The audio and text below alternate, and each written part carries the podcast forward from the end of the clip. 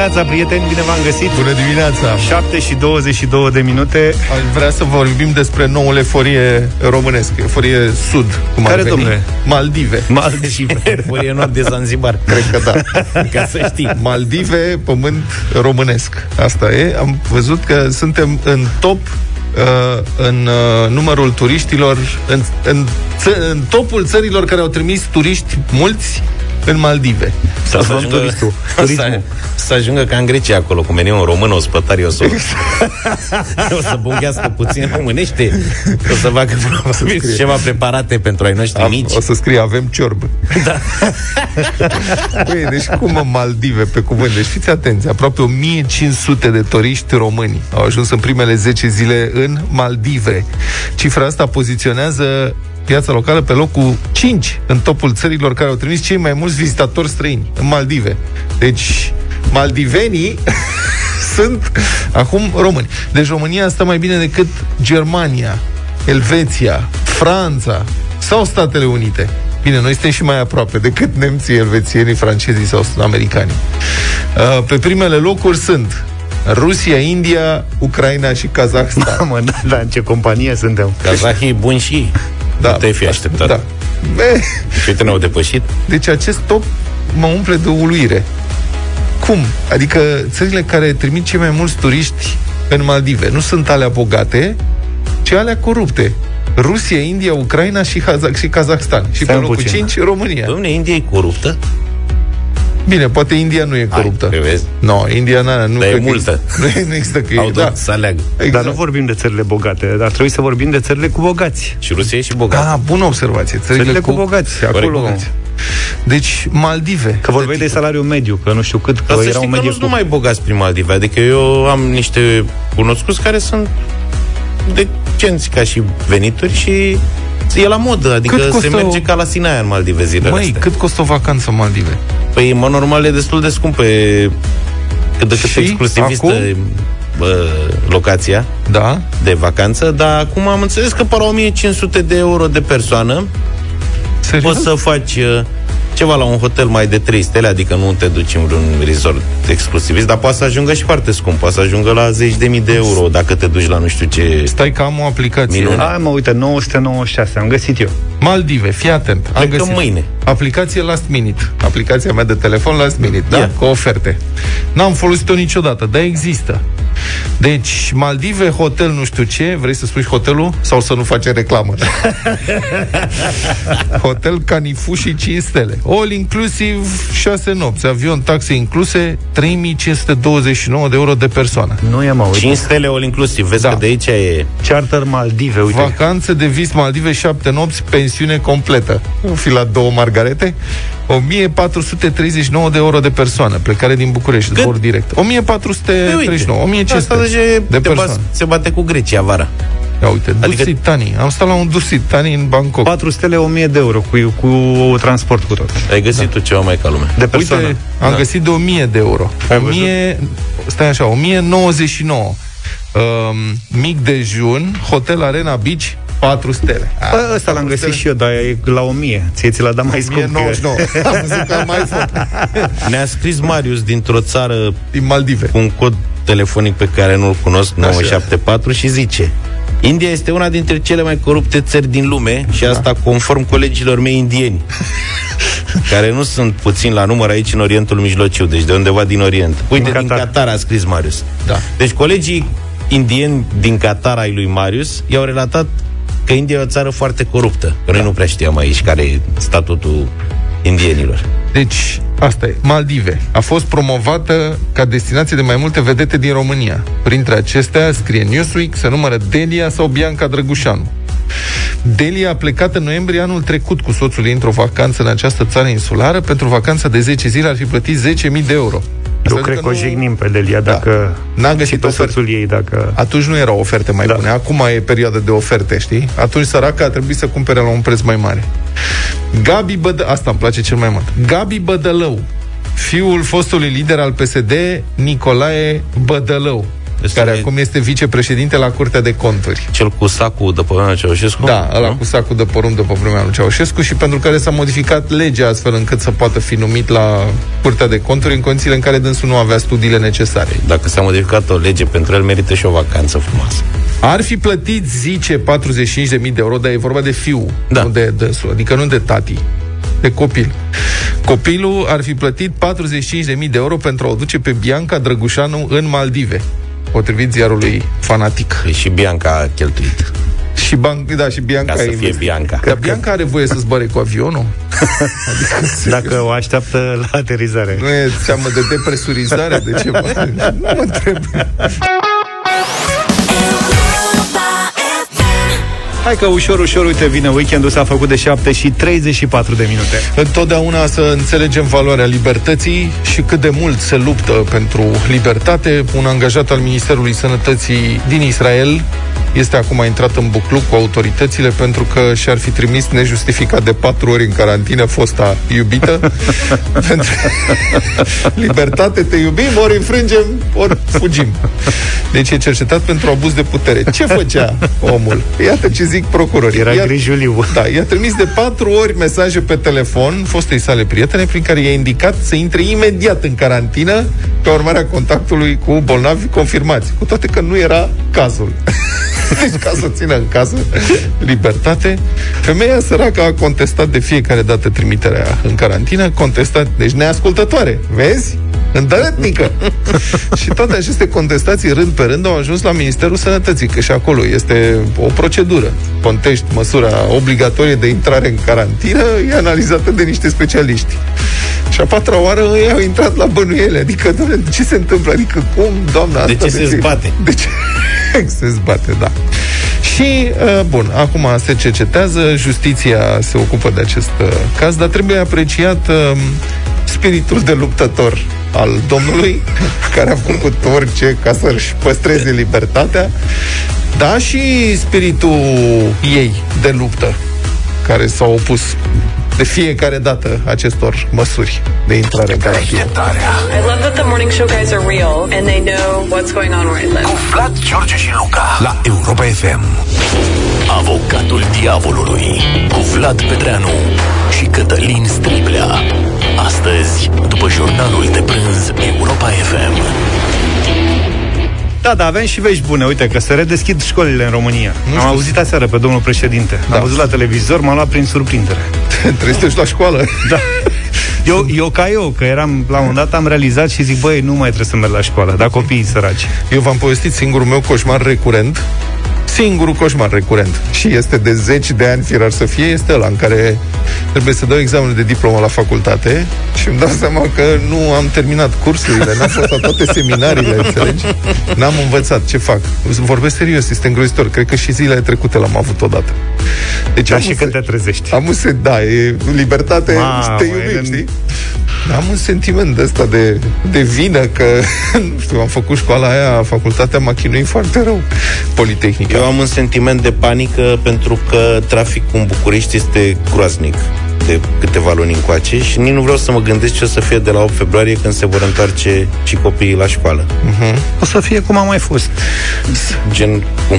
Păi, cum a mai fost înainte, o să fie N-am super aglomerat. Că înainte lumea mai mergea și cu transportul în comun, acum oamenii evită da, transportul în comun și uh-huh. e mhm. toată lumea în mașini și e un haos.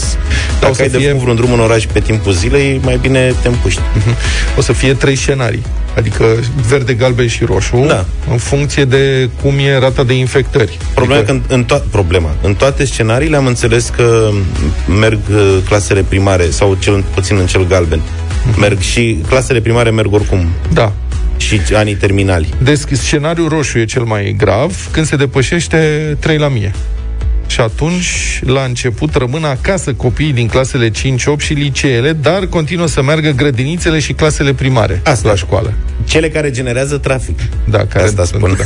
Că pe aia mari mai lași. Pe aia mari mai au început să mai meargă singurii, dar ăștia nu. trebuie să duci la școală. Prieteni, hai să vorbim despre asta. 0372 069599 numărul nostru de telefon. Se redeschid școlile după o februarie, anunță președintele mă rog, mai e până atunci, adică să vedem ce o se întâmple cu pandemia, cu virusurile astea mutante.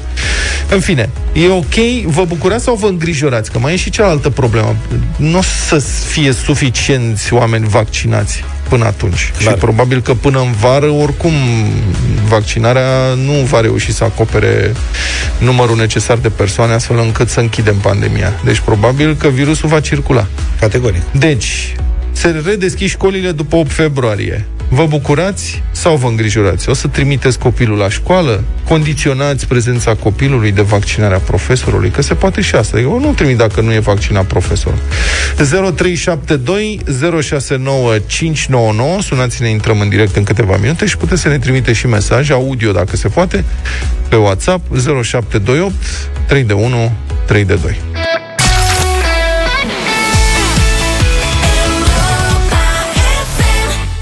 Cea mai bună muzică de ieri și de azi la Europa FM 7 și 46 de minute Vă bucurați sau vă îngrijorați că se vor redeschide școlile după 8 februarie Vă așteptăm la 0372 069599 Sau cu mesaj audio și scrise la 0728 111 222 Intrăm în direct, alături de noi este Bogdan Bună dimineața Bogdan, bine venit! Salut! Bună dimineața, Bună Bogdan, dimineața. sunt din Pitești. Salut! Am o fetiță de șase ani jumate, care anul trecut a început școala, uh-huh. la clasă pregătitoare și uh, față de decizia recent, uh, pot să spun că pe de o parte mă bucur pentru ea, pentru că așteaptă cu nerăbdare uh-huh. să vadă colegii și s-a plictisit cumva de vacanța asta prelungită, iar pe de altă parte mă gândesc cu îngrijorare pentru că unitățile de învățământ sunt printre cele mai puternic cele mai puternice surse de infectare. Uh-huh. Uh, în unele fabrici mari din țară s-a făcut un test rapid la începutul anului, respectiv angajații plus furnizorii lor, care lucrează platforme. Poate o idee de test rapid ar fi bună în fiecare unitate de învățământ, uh-huh. stabilită la nivel de inspectorat școlar. Da, nu știu, Pentru asta că... e, e o problemă. Adică, bun, acum o să vedem. E și experiența unor luni de pandemie. Înainte să se închidă școlile, sau, mă rog, cât au funcționat în uh, sistemul hibrid, s-au încercat diverse metode de protejare, niște panouri de plexiglas, uh, înjumătățirea uh, claselor, mă rog, a prezenței în clasă. Acum nu știu cum o să funcționeze asta, dar e clar că este o provocare pentru sistemul școlar. Să mențină igiena și cât de cât uh, regulile epidemiologice în aglomerări de copii atât de mari. Nu știu cât de mult succes vor avea. Câte, plus că, din câte am înțeles, vaccinul nu va eradica virusul, ci doar vor dispărea efectele lui. Da, asta adică este marea întrebare. Va Asta este marea întrebare. O să vedem pe măsură ce se strâng date, că deocamdată tot efortul este la început peste tot în lume. Adică de-abia acum se trece la doza a doua în multe locuri. Um, o să vedem dacă și în ce măsură vaccinarea întrerupe um, sau, mă rog, oprește și contagiozitatea mai departe. Că asta este, adică asta este ținta, ca să întrerup pandemia de tot. Ce știm deocamdată, sigur, este că vaccinul um, oprește formele grave de boală. Da. Asta da. știm sigur. Mai departe, dacă ar întrerupe și contagiozitatea, ăsta ar fi visul de aur, ca să zic așa, ca să scăpăm de pandemie. Boris, ești în direct, bună dimineața! Bună, bună dimineața, Boris! Bună dimineața! Salut! Pe mine, cum spun eu, mă și bucură deschiderea școlilor, da. dar mă și îngrijorează. Mă îngrijorează datorită uh, am, uh, incapacității autorităților de a prevedea o serie de scenarii. Și am să vă dau un scenariu interesant. Da. Locuiesc în, uh, într-un, într-o localitate de lângă București. Am copilul la București. Localitatea mea e în scenariu galben, școala, să zicem București, e în scenariu verde. Eu am voie să-mi duc copilul la școală sau nu?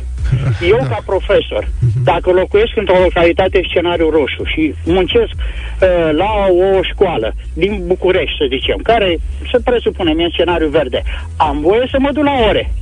Iată două situații, zic eu, destul de interesante și a căror soluție este incertă din punctul meu de vedere. Este nu foarte este bună stabilită. observație. Este foarte bună observația. Ăsta este un rezultat, adică blocajul ăsta de organizare este rezultatul amânării reorganizării teritoriale a României potrivit uh, necesităților prezentului atâtea decenii la rând.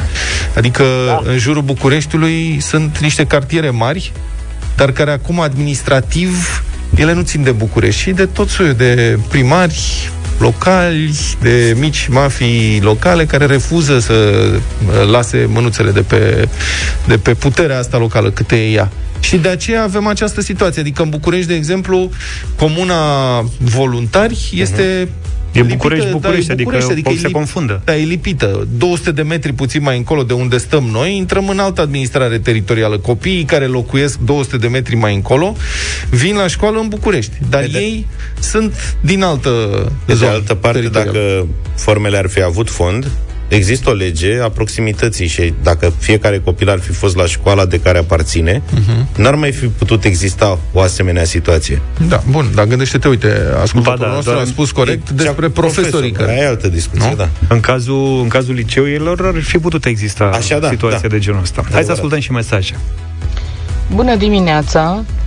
Vreau să înceapă școala, vreau să mă vaccinez, Copiii sunt în siguranță la școală, respectă regulile, poartă măștile și chiar vreau să ne întâlnim, să lucrăm frumos împreună. Mihaela, învățătoare la clasa 1. Sunt convins că și unii învățători își doresc din tot sufletul să ajungă la școală, să le fie mult mai ușor. A, aș spune că mă bucură cât de pozitivă sunteți, dar să nu se înțeleagă greșit. Bună dimineața, da, mi-aș trimite copilul la grădiniță. Um, am un băiețel de 4 ani uh, și 3 luni, care atunci când a auzit aseară că se pot redeschide grădinițele, a avut o reacție de fericire și uh, uh, a susținut uh, cumva că um, sigur o să-i aștepte doamna educatoare cu baloane. Hai, ce drăguț. Hai, de Cei mici, mici, într-adevăr, se bucură. Adică știm și de la uh, Luca, ăla micu al lui, Răducu, care a promovat brusc în 3 minute din clasa 0 în clasa 1. Înțeleg că abia așteaptă să se întoarcă la școală. 0372069599 Daniel, ești cu noi, bună dimineața. Salut, Daniel. Bună dimineața, băieți. Bună dimineața. Bă, nu chiar cei mici, mici de tot în situația mea. Hmm. Uh, eu și soția avem o fetiță de 9 ani și fericit viitor părinți de gemeni, cam în două luni. Uha, vă ținem pumnii. O să aveți da, o grămadă de treabă. Da. Oh, ioi. ioi. Pandemie benefică. Da. Uh, ce facem în situația în care, ok, uh, fetița de 9 ani, să spunem că fumează virusul și noi. Dar ce facem cu ăștia super micuți care sunt foarte expuși? Adică ei n-au niciun vaccinut sau probabil ceva super light. Păi, Dacă fetița aduce acasă, deocamdată ar fi frumos să fie, da. nu știu, cumva Uite, o îngrijorare sau reală. Mă gând, sau gândul ăsta mă duce către cumva constrângerea, nu obligația tuturor profesorilor din școala respectivă să fie vaccinați. Da, adică aici uh... nu mai e situația în care, bă, na, nu te vaccinezi, treaba ta. Nu mai funcționează la un profesor, e treaba lui. Bun, acum să sperăm că versiunile astea de virus își mențin particularitatea asta că nu afectează sau nu dau forme grave copiilor decât în cazuri foarte, foarte rare. Dar cred că uh, e un moment bun ca și părinții să se organizeze, că și așa există multe grupuri pe WhatsApp, să se organizeze și să se asigure că în școala respectivă se respectă niște reguli importante de igienă. Adică, sunt regulile respectate, da. sunt convins, nu am niciun dubiu vis-a-vis de asta. Atunci, dacă toți copiii vor purta măști și dacă și personalul didactic de acolo sau personalul auxiliar poartă măști, dacă se aerisesc clasele cât se poate, dacă se spală toată lumea pe mânuțe uh, periodic, atunci șansele de transmitere sunt uh, mai mici. Asta e o situație ideală ce spui tu. Adriana, bună dimineața! Bună, Adriana! Bună dimineața! Sunt părinte a doi copii, unul de liceu, unul de gimnaziu da. și cadru didactic. Să rămână. Mai multe aspecte. Da îmi doresc să vă, mă vaccinez. Uh-huh. În schimb, cu toată grija care se poartă copiilor în școală, este cam greu, 6-7 ore copiii să stea departe unul de altul. Așa e, așa e, corect. Uh, da, ne-am anulat pauzele, ieșim de la o clasă, nu mai avem cataloge, ieșim la o clasă, intrăm în alta. Totuși copiii sunt greu de separat la distanță. Da. Un alt aspect la care nu doar școala trebuie să aibă grijă este situația din parcurile de lângă școli. Când vedem 10-20 de elevi fericiți că s-au regăsit în parc și se joacă și nu există pe, tele, pe aceleași telefoane și nu există nicio distanțare socială. Și venim la școală și ne gândim dacă e vaccinat cadrul didactic, iar bunica cu 20 de copii stă în parc, oare n-ar fi nevoie și puțin, de puțină responsabilitate socială din partea da. celor care vin cu copiii la școală? Ba da, fir- da, da, cred că da. e un moment important uh, în care profesorii, educatorii pot comunica mai strâns cu părinții pe temele astea. Evident că va fi dificil și vor fi riscuri. Dar până la urmă și copiii trebuie să meargă la școală ca să își reia învățătura o, cum trebuie. Că... Deci trebuie foarte clar un aspect care nu se prea spune. Generația actuală a pierdut enorm de mult. Dacă da. la școală împărțeai tabla în patru și făceai patru exerciții de patru grade de dificultate diferită, acum ai unul pentru că ai un singur monitor. Deci, practic, sunt situații unde se lucra uh, într-un cam de patru ori mai rapid. Da, va trebui să Copia trecem cumva prin asta împreună, să depășim asta împreună. Știu că sună așa cam clișeistic, dar uh, astea sunt caracteristicile pandemiei, a oricărui tip de pandemie. E o problemă comună, nu e o problemă individuală. Mulțumim pentru mesaje, mulțumim și pentru telefoanele din această dimineață. Vin știrile Europa FM în 3 minute și jumătate. Muzica lui Adele a făcut cunoștință cu DJ-ul românesc, ca să spun așa. Paul Damixi a mixat Hello 8 și 9 minute. Bună dimineața din deșteptarea de la Europa FM. Începe etapa a doua de vaccinare anti-Covid azi, în care vor beneficia de vaccin lucrătorii care desfășoară activități în domenii cheie, esențiale și populația cu grad de risc. Președintele Iohannis a anunțat că se va vaccina astăzi și va da un exemplu, se va vaccina, va face public lucrul acesta. Premierul uh, Câțu și dânsul înțeleg că se va vaccina Mâine, uh, vaccinarea asta se va desfășura în centre organizate de primării, mă rog, la nivel local, ceea ce desigur permite adaptarea la condițiile locale, dar creează și anumite probleme de organizare. E un moment foarte important în uh, această campanie. L-am sunat pe coordonatorul campaniei naționale de vaccinare, doctorul uh, militar Valeriu Gheorghiță. Să trăiți, domnule doctor. Bună dimineața. Bună dimineața. Nu vă spărați dacă vă... Ce, cum, care e gradul acum? Locotenent colonel sau colonel? Colonel. Colonel, așa. Deci, domnule colonel, spuneți-mi, vă rog, câte centre de vaccinare vor funcționa efectiv azi? Astăzi sunt uh, practic pregătite în total circa 310 centre de uh, vaccinare, 210 centre sunt din rețeaua Ministerului Sănătății și încă aproximativ 100 de centre sunt din rețeaua Ministerului Apărării Naționale și Ministerul Afacerilor Interne. Aceste centre împreună au aproape 400 de fluxuri, adică 400 de puncte de vaccinare dacă vreți, iar uh, din acest punct de vedere, numărul centrelor care vor intra în activitate va fi crescut progresiv în directă concordanță cu numărul de doze care vor fi alocate săptămânal către România. Aveți un obiectiv din acest punct de vedere? Adică la ce număr maxim de centre de vaccinare vă gândiți? Uh, noi am uh, pregătit o infrastructură cu aproximativ 750 de centre, ceea ce cumulează un număr de 1760 de puncte de vaccinare. Aceste uh, puncte de vaccinare în total ne, aj- ne oferă o capacitate de vaccinare destul de generoasă, de peste 100.000 de persoane, însă zilnic. Acest, exact, acest rit de vaccinare depinde realmente de numărul de doze disponibile. Uh-huh. Ceea ce pentru noi contează în final este să avem această infrastructură creată și să ne putem adapta din mers la uh, numărul de doze care vor fi alocate săptămânal către uh, România. Și dați-ne câteva detalii despre aceste alocări uh, săptămânale. La ce cantități de vaccin vă așteptați sau pe ce cantități de vaccin ne bazăm pentru perioada următoare?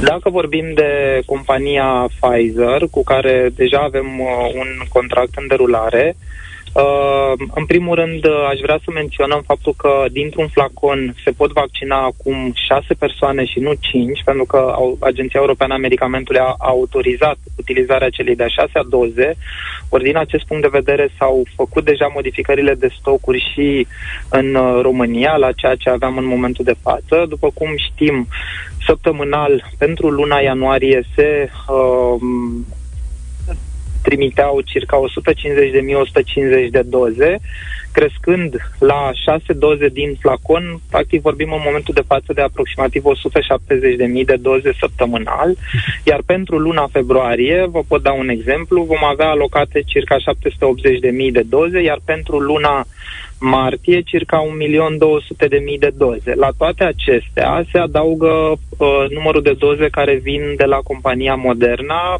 pe trimestrul 1, fiind uh, alocate către România circa 400.000 de doze. Uh-huh. În funcție de numărul companiilor care vor mai primi autorizare și după cum știm compania AstraZeneca și-a depus deja documentația spre evaluare la Agenția Europeană a Medicamentului, ne așteptăm ca la sfârșitul lunii ianuarie să existe un răspuns în, din acest punct de vedere. În momentul în care și compania AstraZeneca va primi autorizare, deja disponibilitatea dozelor va crește semnificativ și atunci putem să creștem în mod real uh, ritmul de vaccinare și în România prin creșterea accesibilității de fapt la vaccinuri. Dar uh, care va fi, da. fi procedura? Că eu cunosc deja, Luca Pastia sunt, cunosc deja persoane care spun că vor să aștepte să vină vaccinul Moderna, de exemplu. Sau După ce va apărea și cel de la Astra, oamenii vor putea opta pentru ce variantă de vaccin vor să facă? Uh, nu neapărat există o opțiune personală, atâta timp cât uh, aceste vaccinuri vor fi similare din punct de vedere al eficacității, al profilului de siguranță. Uh, este foarte posibil, în schimb, uh, vaccinul de la AstraZeneca să aibă anumite uh, limitări pe anumite grupe de vârstă, pentru că fiecare tip de companie au avut uh, propriile studii, au înrolat uh, voluntari din anumite grupe de vârstă, anumite tipuri de uh, boli cronice. Este uh, important să așteptăm exact rezumatul caracteristicilor produsului și să vedem cum va fi autorizat acest uh, uh vaccin în uh, Europa, dacă nu vor exista diferențe semnificative statistic între Uh, datele de uh, grupe de vârstă, între recomandări, între indicații și contraindicații.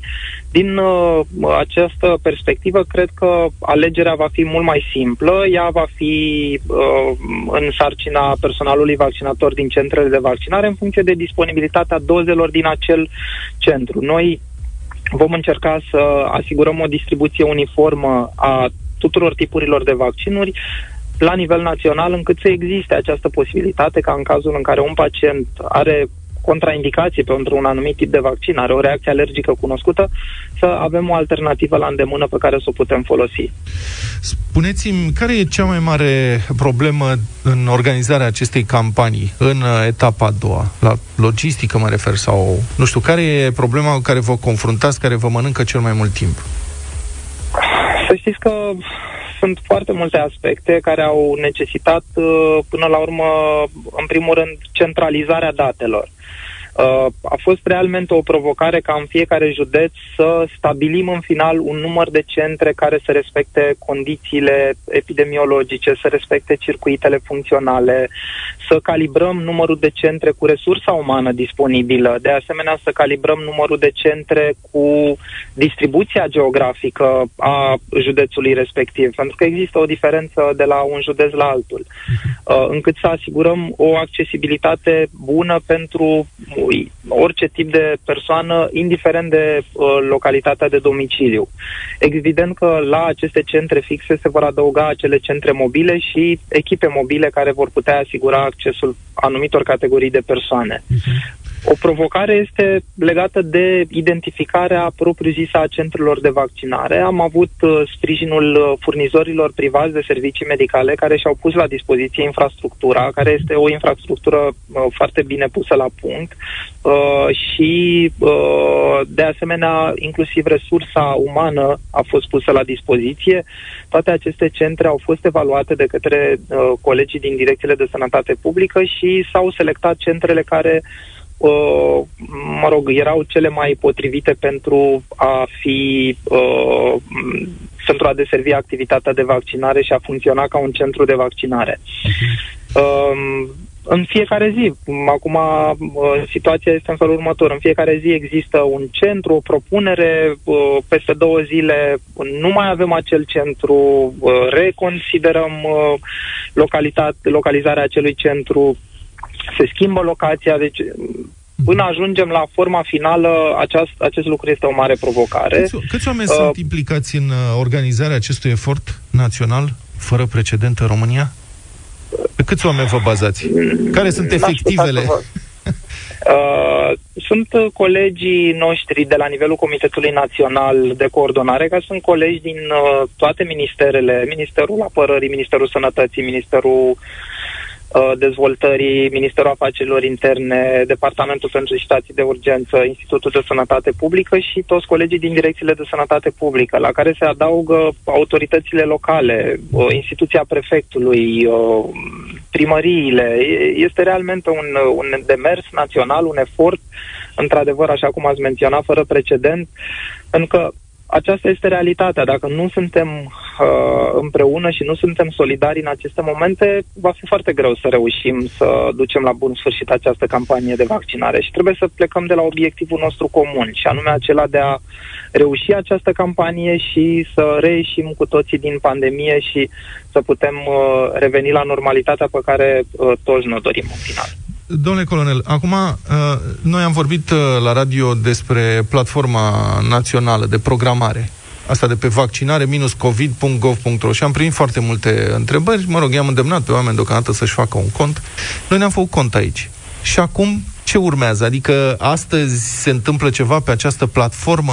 Cam cum va da, funcționa? di- după ora 15, practic, uh, m, fiecare persoană care se regăsește în etapa a doua a uh, strategiei de vaccinare, dacă vorbim de persoană juridică pentru activitățile esențiale sau persoane peste 65 de ani, respectiv persoane cu boli cronice, vor fi vizualizate centrele de vaccinare disponibile, uh, numărul sloturilor libere și fiecare persoană, prin intermediul medicului de familie sau având vârsta peste 65 de ani sau uh, angajatorul, poate să înceapă deja să facă programări în centrele care vor fi disponibile și care se vor regăsi pe acea platformă. Deci întrebarea este dacă ești în, uh, în categoria respectivă te poți programa și singur, adică o persoană peste 65 de ani se poate Categorii, programa da. și singură da. pe această platformă, începând cu ora 15? Este exact, este modalitatea, dacă vreți, cea mai uh, liberă de programare a persoanelor peste 65 de ani, pentru că prin simpla introducere a codului numeric personal se validează categoria de risc uh, a persoanei respective și atunci înscrierea se poate face individual prin uh, web, pe platforma uh, de programare sau prin intermediul unui aparținător care poate să facă un cont și să înscrie până la 10 persoane din familie, bunicul, bunica, mama, tata. Uh, de asemenea, se poate face prin call center, se poate face prin medicul de familie sau a cincea modalitate prin direcția de asistență socială din cadrul primăriilor. Deci este cea mai largă, dacă vreți, modalitate. Persoanele cu boli cronice care sunt uh, cu vârstă sub 65 de ani necesită o prevalidare, dacă vreți, uh, prin intermediul medicului de familie care certifică existența acelei boli cronice sau există posibilitatea prin intermediul medicului curant, medicului specialist. În cazul în care pacientul nu are acces la nici la medicul de familie, nici la medicul curant, dar realmente este cu o boală cronică documentată, se poate înscrie prin call center sau prin serviciul de asistență socială de la uh, de la primărie. De asemenea, există posibilitatea să se, uh, orice persoană cu boală cronică, care este în evidența a Casei Naționale de Asigurări de Sănătate, își introduce CNP-ul și se poate regăsi acolo și uh, practic va fi validat automat că într-adevăr are acea uh, boală cronică. Uh, de asemenea, sunt anumite categorii, de pildă de boli cronice, care nu se regăsesc la, în platforma Casei Naționale de Asigurări de Sănătate și vă dau exemplu, sau nu se regăsesc la toți pacienții, vă dau exemplu obezității, persoanele cu obezitate. Acolo, practic, persoana respectivă se înscrie, se va programa și m, cred că la partea de uh, obezitate este foarte simplu, exact. Nu neapărat, dar este foarte simplu de validat la centru de vaccinare. Vedem cu toții că persoana respectivă are această problemă de sănătate. Bun. Um, cine ține, asta e ultima întrebare, mulțumim pentru timpul pe care ni l-ați acordat până acum. Cine ține serverele astea? Pentru că presupun că vă așteptați ca la ora 15 să fie un număr uriaș de accesări, măcar de curiozitate, dacă nu pentru program. Uh, serviciul de telecomunicații speciale este în uh, da. coordonarea STS-ului. Această platformă este dezvoltată de ei în uh, colaborare cu Comitetul Național. Cerințele au fost uh, uh, dezvoltate în colaborare cu mai mulți uh, experți din Institutul de Sănătate Publică, Ministerul Sănătății, de la nivelul comitetului, încât să găsim o interfață cât mai uh, ușor de folosit. Platforma ceea ce noi ne-am dorit și sper să și reușim este mult mai uh, prietenoasă, dacă vreți, în uh, această etapă a doua și este mult mai ușor de, de folosit decât în, uh, în uh, etapa întâi, care a fost exclusiv adresată personalului din domeniul sănătății și social. Mulțumesc uh, foarte mult. Uh, a fost în direct la deșteptarea colonel dr. Valeriu Gheorghiță, coordonatorul campaniei naționale de vaccinare.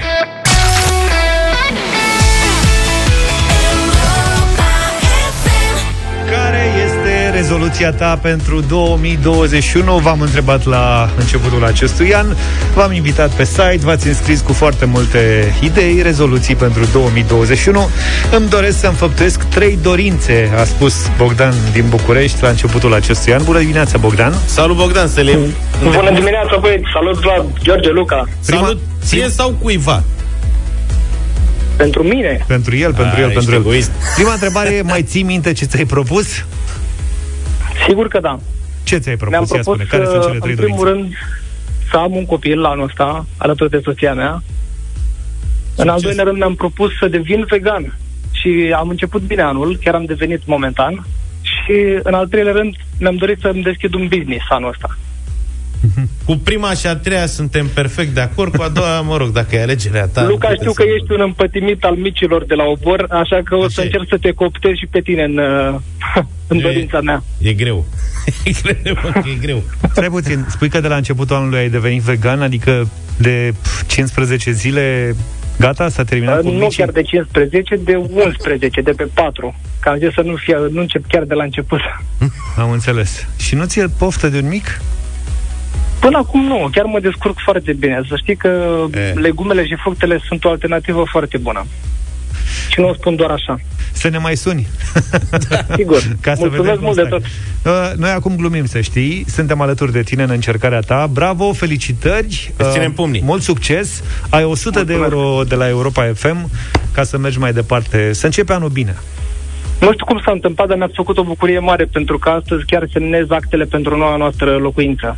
Mamă, Așa că deci se luat și bine. casă pe lângă alte trei. Asta am început-o încă de anul trecut. Am Așa înțeles. că nu se pune. Domnule, să ai un an 2021 excelent, că vă că a început bine. zice că 2020 a fost un an rău. Da. Hai, uite, pentru Bogdan va fi chiar, uh, a fost un an bun și 2021 va fi un an și mai bun. 8 și 36 de minute. Uh, mergem mai departe în uh, povestea noastră. Au trecut vreo 3 ani de la alegerile, 3 ani, auzi, 3 luni de la alegerile da, locale. Par, pe aici, pe acolo încep să se vadă lucrurile. Parcă ar fi trecut 3 ani, n-ai zis rău. Da, mm-hmm. da. 110 zile astăzi, mai precis. E adevărat că a mai durat ceva timp până când primarii și-au preluat efectiv mandatul. În București a durat chiar mult. pentru că, na, asta a fost. Deci, uh, cred că e momentul unui prim uh, bilanț. Cum îi se pare primarul nou sau vechi, dar mai ales, mai ales ăștia noi? Cum vi se par primarii noi? Cum vi se pare primarul nou? Netuns în București. Da, netuns. L-am văzut Mie mi se pare că e rece. E rece, a? E rece. Nici nu prea vorbește. 0372069599. Nu vorbim numai despre București, dar în București e o schimbare, mă rog, despre care a vorbit toată țara. Domnul Nicu Șordan, care a venit uh, la primărie și este foarte tăcut. Și e foarte frig. Da. E o schimbare totală față de doamna Firea care vorbea foarte mult, acum domnul Nicu Șordan vorbește deloc. Știi ce se întâmplă? Noi ne-am obișnuit că noi am mai avut uh, necazuri de-astea să nu avem apă caldă și căldură, mai ales prin sectorul 5, acum la mine în sectorul 2 e mai nou treaba, în fine. Dar apărea, o vedeai pe gap, că noi ne-am obișnuit cu politicieni de ăștia vocali. Da. Apărea, zicea, domnii, nenorocesc pe aia, dacă nu vă dau apă caldă să vedeți ce bătaie le dau. Și că venea, venea, și, venea și circul, da, chiar dacă da, nu se întâmpla și nimic. oamenii se mai linișteau că îi înjurau pe aia. Da. Zicea, uite, doamna primar, se agită săraca, dar aia niște nenorociți, nu vor să repare țevile. Da. Ăsta, dacă nu zice nimic domnul Șordan, la un moment dat devine deranjant. Da. Eu din când în când mai găsesc câte un afiș pe ușa blocului. Aia mi se pare și mai rău, că zice astăzi e întreruptă a furnizarea energiei termice până la ora 24. ok, și alaltă ieri. Adică ai de de zici, înseamnă că mi s-a întâmplat numai mie, că văd că de data asta e anunțat, cu anunță una din patru, Da. știi? Dar la altă ieri de ce n-au anunțat cum ar veni? Și mi-a plăcut la mama la bloc, au pus un afiș și a scris pe parcursul anului 2021 vor fi probleme. La modul general. Că e nenorocire cu conductele sunt ciuri și trebuie schimbate, deci așteptați-vă la un an nasol din punctul ăsta de vedere, la mulți ani. Hai să facem primul bilanț. Cum e primarul tău, cel nou sau cel vechi, dar în principiu ăștia noi vrem să-i uh, verificăm. 0372069599. Și mesaj. Intrăm în direct în uh, câteva minute. De asemenea, mesaje pe WhatsApp, fie ele scrise sau audio, 0728 111222. Da, mie primarul mi-a mărit taxele, nu numai mie, la toți locuitorii din comună s-au mărit taxele cu 50%. Ca să-l ții minte. Practic, Bine vă peste faci. noapte n-a fost nicio avertizare, nicio discuție în campania electorală, curgea numai lapte și miere și acum s-au mărit taxele Dar nu, 50%. nu v-a zis, o să avem multe surprize. Vă rezerv multe surprize, vezi? 0372069599 la 3 luni de la alegerile locale, primul bilanț în direct la deșteptarea făcut de voi, prietenii emisiunii, cum e primarul nou sau vechi sau primărița. Practic așa spuneau toți primarii în uh, campania electorală I wanna be the only one Mă rog, unora le iese, unora nu Da. Facem bilanțul primelor trei luni cu primari eh, noi sau vechi în funcție și avem mesaje din toată țara. Curg, primarul nostru, băia bun, a mărit impozitul auto cu 55%, ne scrie Ionel din Galați. Oh, oh. A, și în Galați. Da. Al nostru e bine acum. Și-a înaintat demisia pentru un dosar penal în care a primit trei ani cu suspendare. Ne scrie Vasile din Șimleu Silvaniei. Deci lucrurile evoluează în bine, uite Domnule, țara se Da, schimbă da, în da. permanență. Progresul nu poate fi oprit. Mesaj plin de haz la Iași, primarul vechi de la PSD n-a fost bun de nimic. Cu ăsta nou de la PNL, super. Ca să înțeleagă Aluzie- toată lumea, e același primar, E același doar primar. partidul s-a schimbat. Domnul, domnul Chirica. La noi, la Reghin, e primar nou, de la UDMR. Nu s-a schimbat nimic. A dispărut doar ura de pe rețelele de socializare față de PSD, care conducea înainte orașul.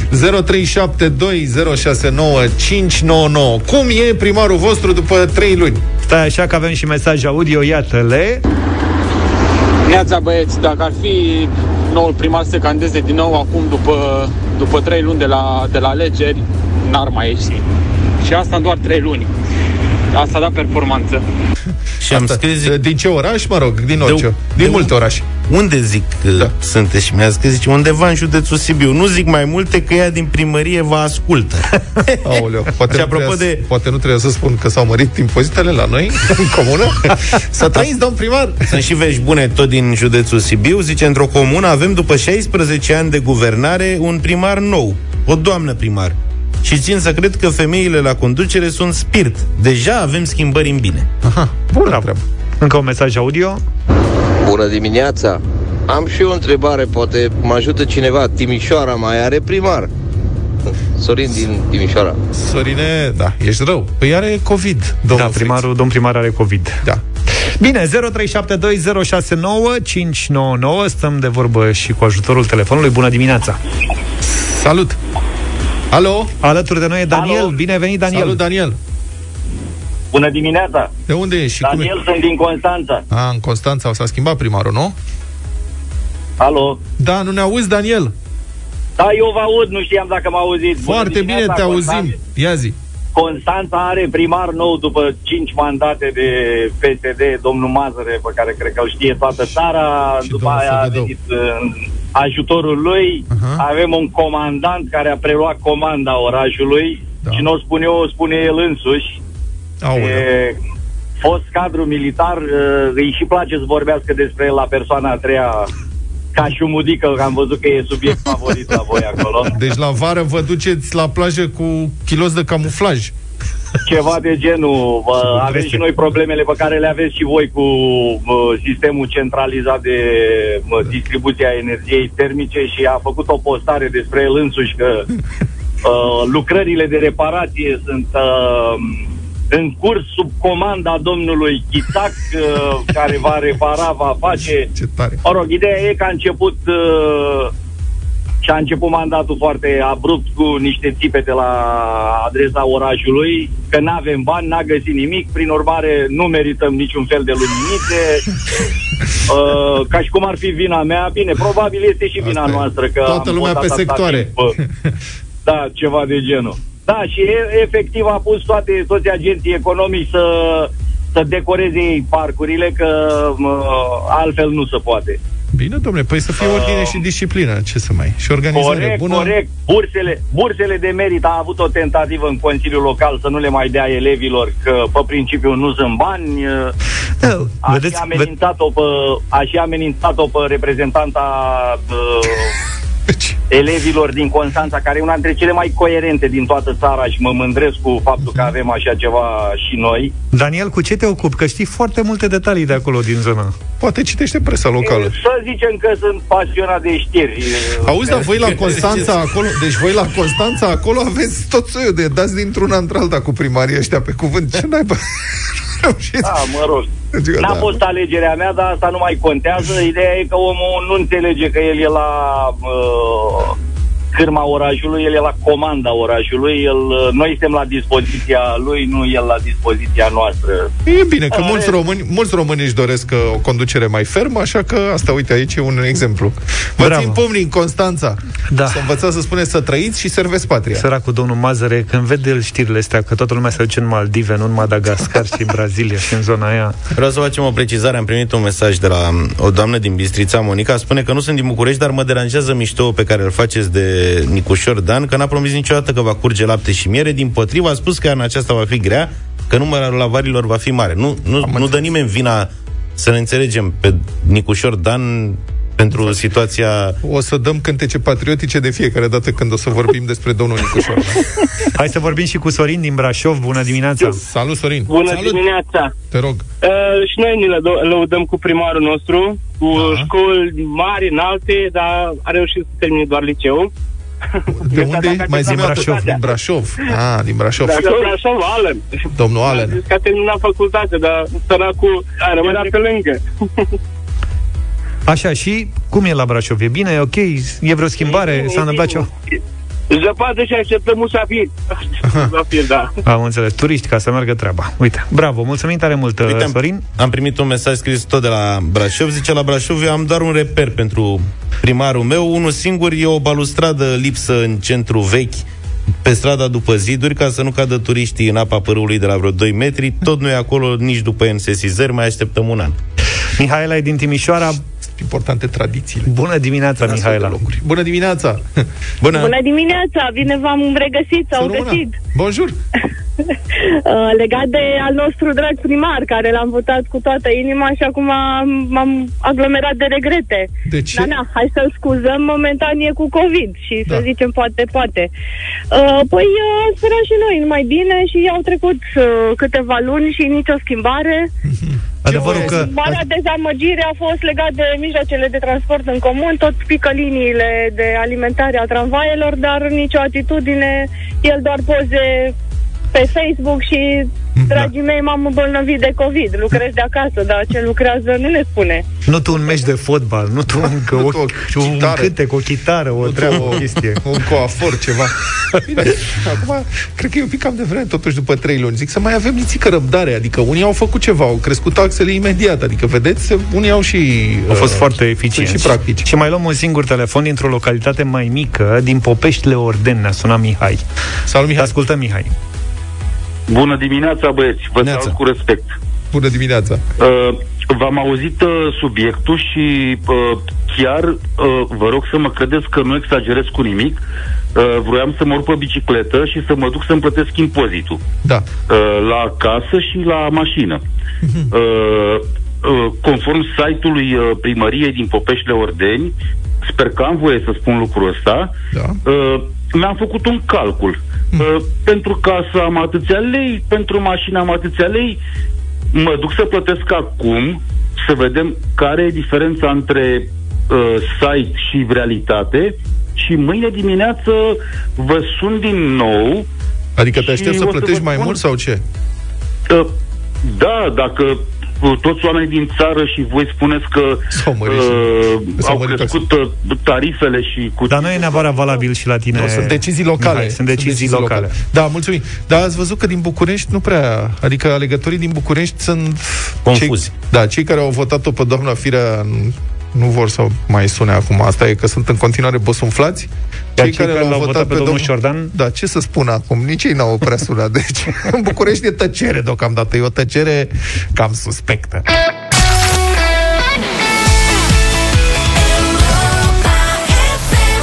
Am trecut de ora 9, s-a făcut și 10 culinaria pentru că e vineri dimineața. Mai întâi de toate, înainte să începem treaba la culinaria, să lămurim o chestiune. Pentru că ieri vorbim despre un sos georgian, tlecle blibli, cum îi zice? Chemali. Așa. Chemali. Chemali, da. Și, evident, după ce am vorbit, Luca s-a descurcat și am văzut că a pus... Băi, ai pus poză pe Facebook, ai găsit sosul tlecle blibli. Chemali. Da, ce e? Mie dacă ceva de mâncare îmi strânește curiozitatea, fac eforturi în următoarele 20 de minute. 6-12 ore, cel mult, să găsesc sau să fac acel lucru. Adică Deci- dacă găseam corcodușe proaspete, îl făceam eu, că e un sos de corcodușe. Ca să înțelegeți, prieteni, de la ce pornirăm. Era o știre că s-a închis o șaormerie șaormerie. la Moscova, o șaormerie Numele Stalin. denumită Stalin, uh-huh. unde ăia făceau o șaorma Stalin cu porție dublă de carne și șaorma Beria, Beria, șeful NKVD, uh-huh. GPU, mă rog ce a fost, cu sos chemali. Și am, ne-am interesat și eu la sos Pe chemali. mine din toată știrea aia asta m-a agățat cu sosul chemali, am Ce? citit și sosul chemali este, după cum spuneam, un sos pe bază de corcodușe, Așa. care mai conține piper, usturoi, Și busuiul cu cerbul. chili și busuioc cu cerbului. Busuioc cu cerbului e o plantă Izmă creață. ce se pare, nu, nu e încă certificat că e izmă creață la noi, dar cineva ne-a zis că ar fi izmă creață. Păi, ai desfăcut sosul Busuioc cu blibli? cerbului are un iz de mentă. Da? Da? Și sosul ăsta Da. e foarte apos, Așa? da?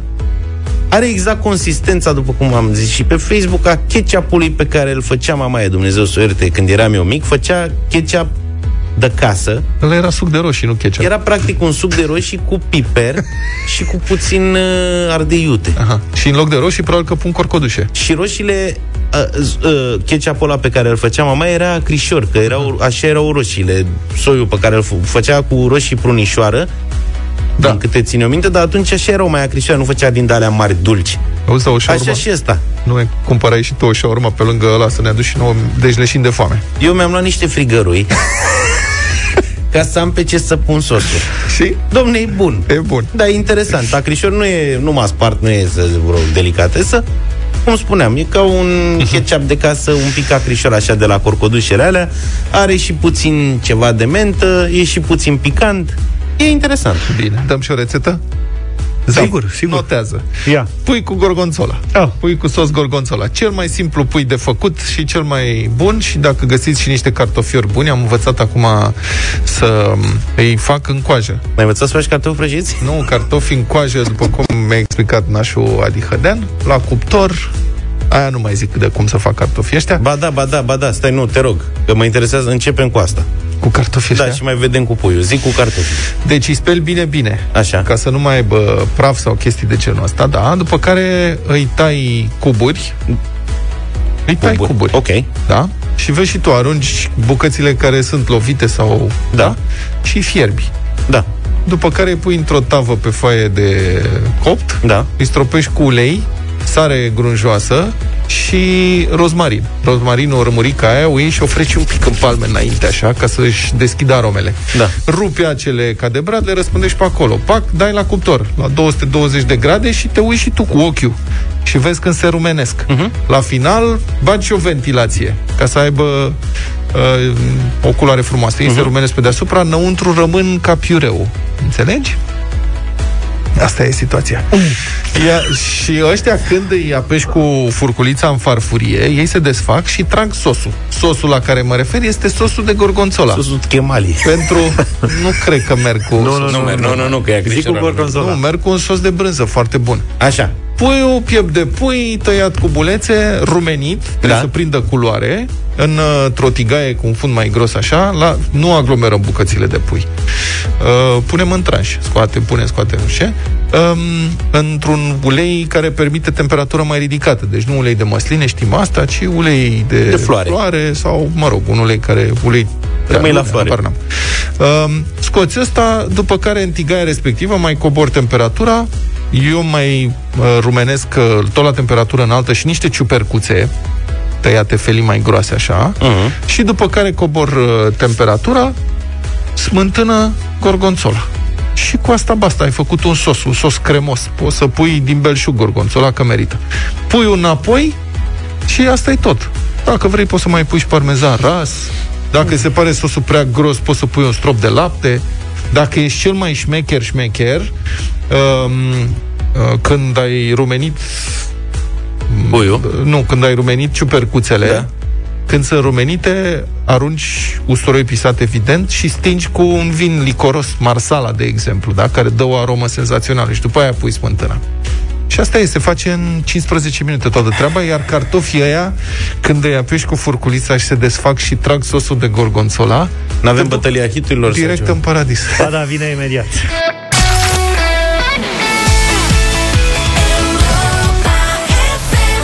Întors 9 și 20 de minute Bătălia hiturilor pentru ediția de astăzi Selecția a durat foarte, foarte mult Practic până acum vreo 15 minute Am preocupat de gorgonzola de asta. Da, poate că asta Cartof.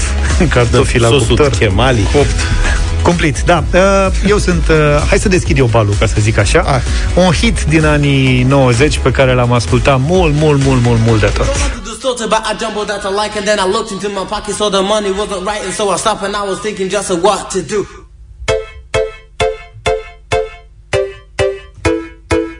This shows real intellectual muscle. Is it? Is it?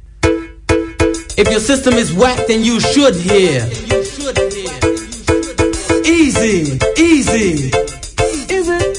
Is it? If your system is whack, then you should hear.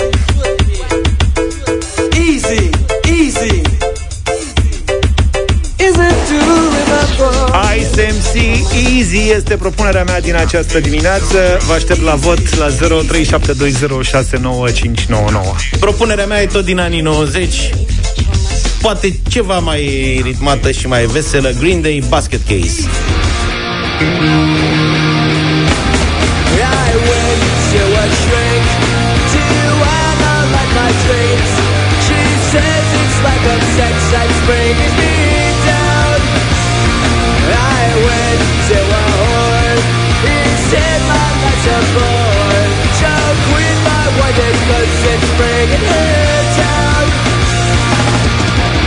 Sometimes I give myself the creeps. Sometimes my mind plays tricks on me. It all keeps adding up. I think I'm up. And my transparanoid. Luca a trecut pe punk rock. Da, da. Punkismic. Bine, uh, eu vă propun nu un hit, un mare hit din anii 90, Ace of Base, All That She Wants.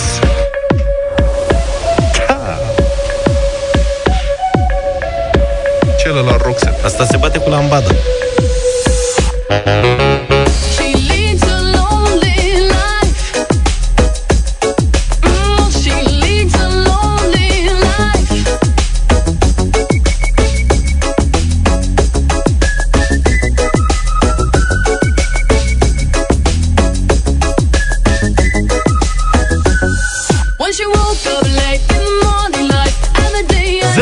0372069599 Dar ce zic eu, că oricum centrala e plină Hai să vedem cine ia primul trei voturi și difuzează piesa E nenorocire astăzi, sunt multe telefoane. Cătălin, bună dimineața! Salut!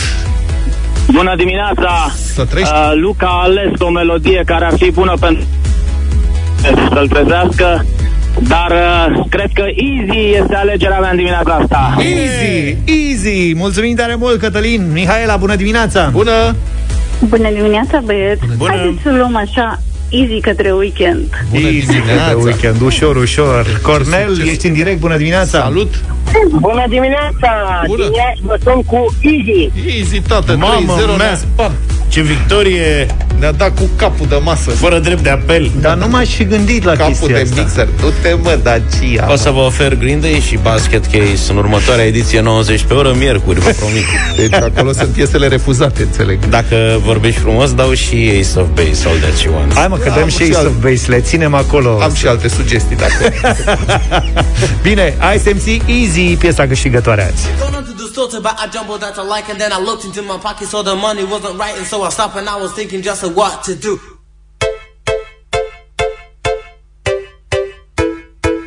This shows real intellectual muscle. Is it? Is it?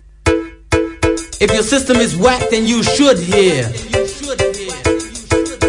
Easy, easy.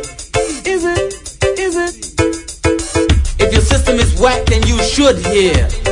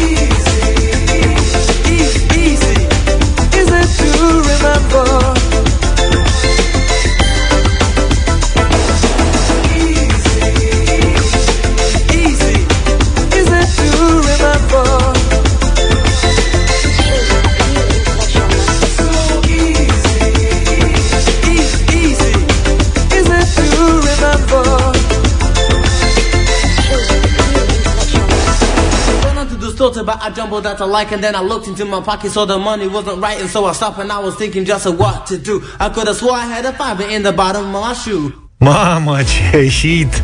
Și cum s-a plimbat el prin urechile noastre, ați uh, simțit Ce tare. efectul Stereo. stereofonic? Pentru efectul stereo, rotiți butonul balans exact. la mijloc. Dar a remarcat asta și Florin din Rădăuți și mulțumim tare mult. Mi-ați făcut ziua mișto cu melodia asta și începusem așa nasol. Mhm. Easy to remember, Liliana din Comarnic. Ce vremuri, ce amintiri. Salutări de la Bacău, uh, Mihaela. Asta era în vogă când aveam eu sesiune de examene la ISMC? Politehnică. Da. Păi acum mă gândeam că n-am avut niciodată CD cu ISMC, dar am avut o groază de casete. Era în perioada aia când casetele erau Revin la în modă. atenție, revin la modă casetele. Casetele? Cumva. Da, se vând de se rup. Serios. Trebuie să-mi iau Pavasonicul din... Am o casetă, am o cutie, mai aveam și aici, Da, unde uite, ar fi? aici, uite S-au acolo. vândut. Da, Cred că Sunt aici, gata. Serios? Ne apucăm de business. În Da. sfârșit, a venit și vremea noastră. Avem o cutie cu Serios. casete. Rup casetele. Hai că... Hai că ne spune Vlad Vă dau puțin mai detalii. încolo despre ce e vorba.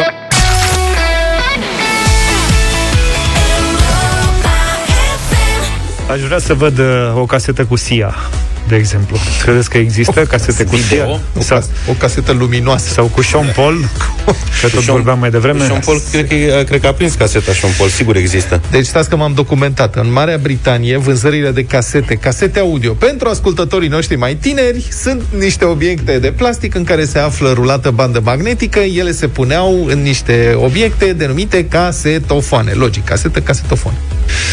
Și dacă apăsai pe un butonul play, era o plăcere după aceea să-ți dezvolți talentele meșteșugărești ca să descurci banda prinsă pe capul de redare. Era o tragedie, practic nu mai puteai face nimic din... uh, Da, dar învățai mecanică fină în felul ăsta, desfăceai casetofonul, descurcai banda, aruncai caseta și cu asta Nu, de asta mi-am luat casetă cu Roxette, ca să învăț... Uh, Și învățai mai ușor armoniile, adică dacă aveai ureche muzicală, îți dai seama din prima când începeau să se termine bateriile la Walkman sau la casetofon. Da, da, da.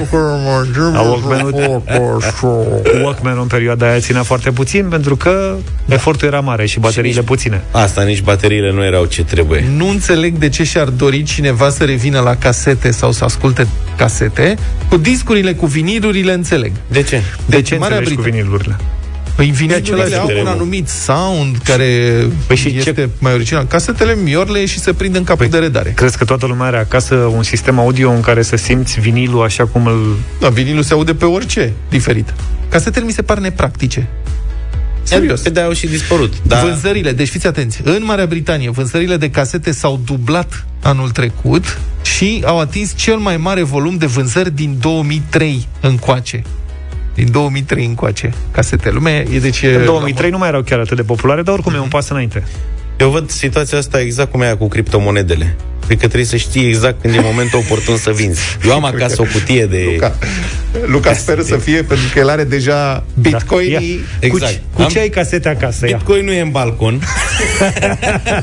Într-o cutie de carton. Îl ține la rece. Mă, nu m-a lăsat ceva, ceva din mine, nu m-a, am aruncat tot felul de lucruri. Casetele audio nu am putut să le arunc, nu m-am putut despărți de ele. Uh-huh. N-am niciuna originală, una singură am Are originală. toate albumele cu Scorpions? Da. Adică... Practic, Am foarte multe Eurohits. Asta e tragedia e noastră. colecții, da? Da, am Gypsy Kings. am, am și o casetă originală. Caseta originală e cu ăla care cânta cu Brian Adams. Zi. Care cânta și cu Brian Adams. Cânta o piesă cu el aia din cei trei mușchetari. Sting. Da, Rod Stewart? Rod Stewart, bravo. Așa, am Rod Stewart original. Am trec cu o vând direct pe Anglia. Acum, când ajung acasă, că eu simt că acum e momentul. Acum Că zici. se desumfle asta. Că și cu uh, discurile de pick-up, Da. tot așa s-a cam stins. A fost la un moment dat... Uh, Vinilul a crescut cu peste o zecime. E, vezi? Este a 13, al 13-lea an consecutiv de creștere. Anul trecut a ajuns în Marea Britanie, da? La aproape Bitcoin lei. 5 milioane de exemplare achiziționate. Deci, cred că nu simți prea bine bursa. Da, mă, dar mai crește, dar vezi că deja ai umflat totul cu a, o zecime. O zecime e puțin. Nu cred, Mai că crește vă, așa. nu cred că vă surprind dacă vă spun că aveam acasă, cred că sunt și acum la, pe la Iași, uh, un disc cu Black Sabbath și unul cu Dio. A? Ce nu făceai tu cu ele? Dar ascultam. Făcea, făcea vânt vara. Păi asta e, jucai la ca...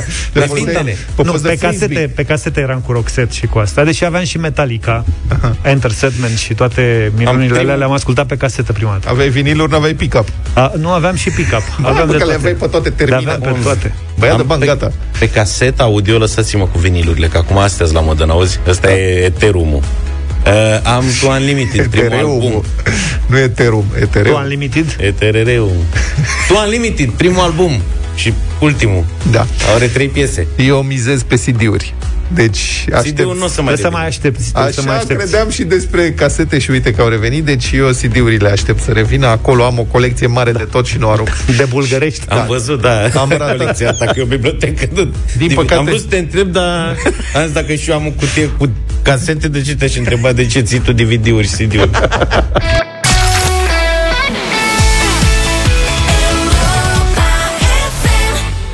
Another One Bites the Dust, Queen 9 și 49 de minute, Madlena zilei în deșteptarea la Europa FM.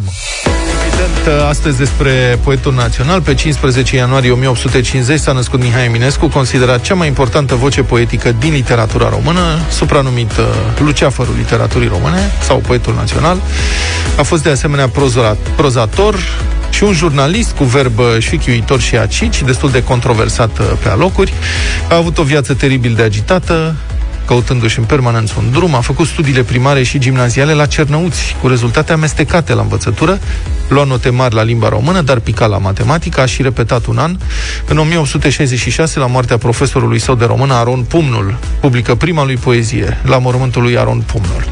Abandonează școala, pribegește prin România și Ardeal, se angajează sufleur și copist la o trupă de teatru, îl cunoaște pe Caragiale, pleacă la Viena și Berlin ca să-și continue studiile în filozofie și drept, abandonează și aceste cursuri, revine la București, devine gazetar și în tot acest timp scrie poezie romantică de o excepțională calitate, deosebit de complexă, filozofică, sute și sute de pagini luptându-se cu boala, cu sărăcia și cu munca epuizantă de jurnalist. A murit pe 15 iunie 1889, la numai 39 de ani, lăsând în urmă o operă extraordinară.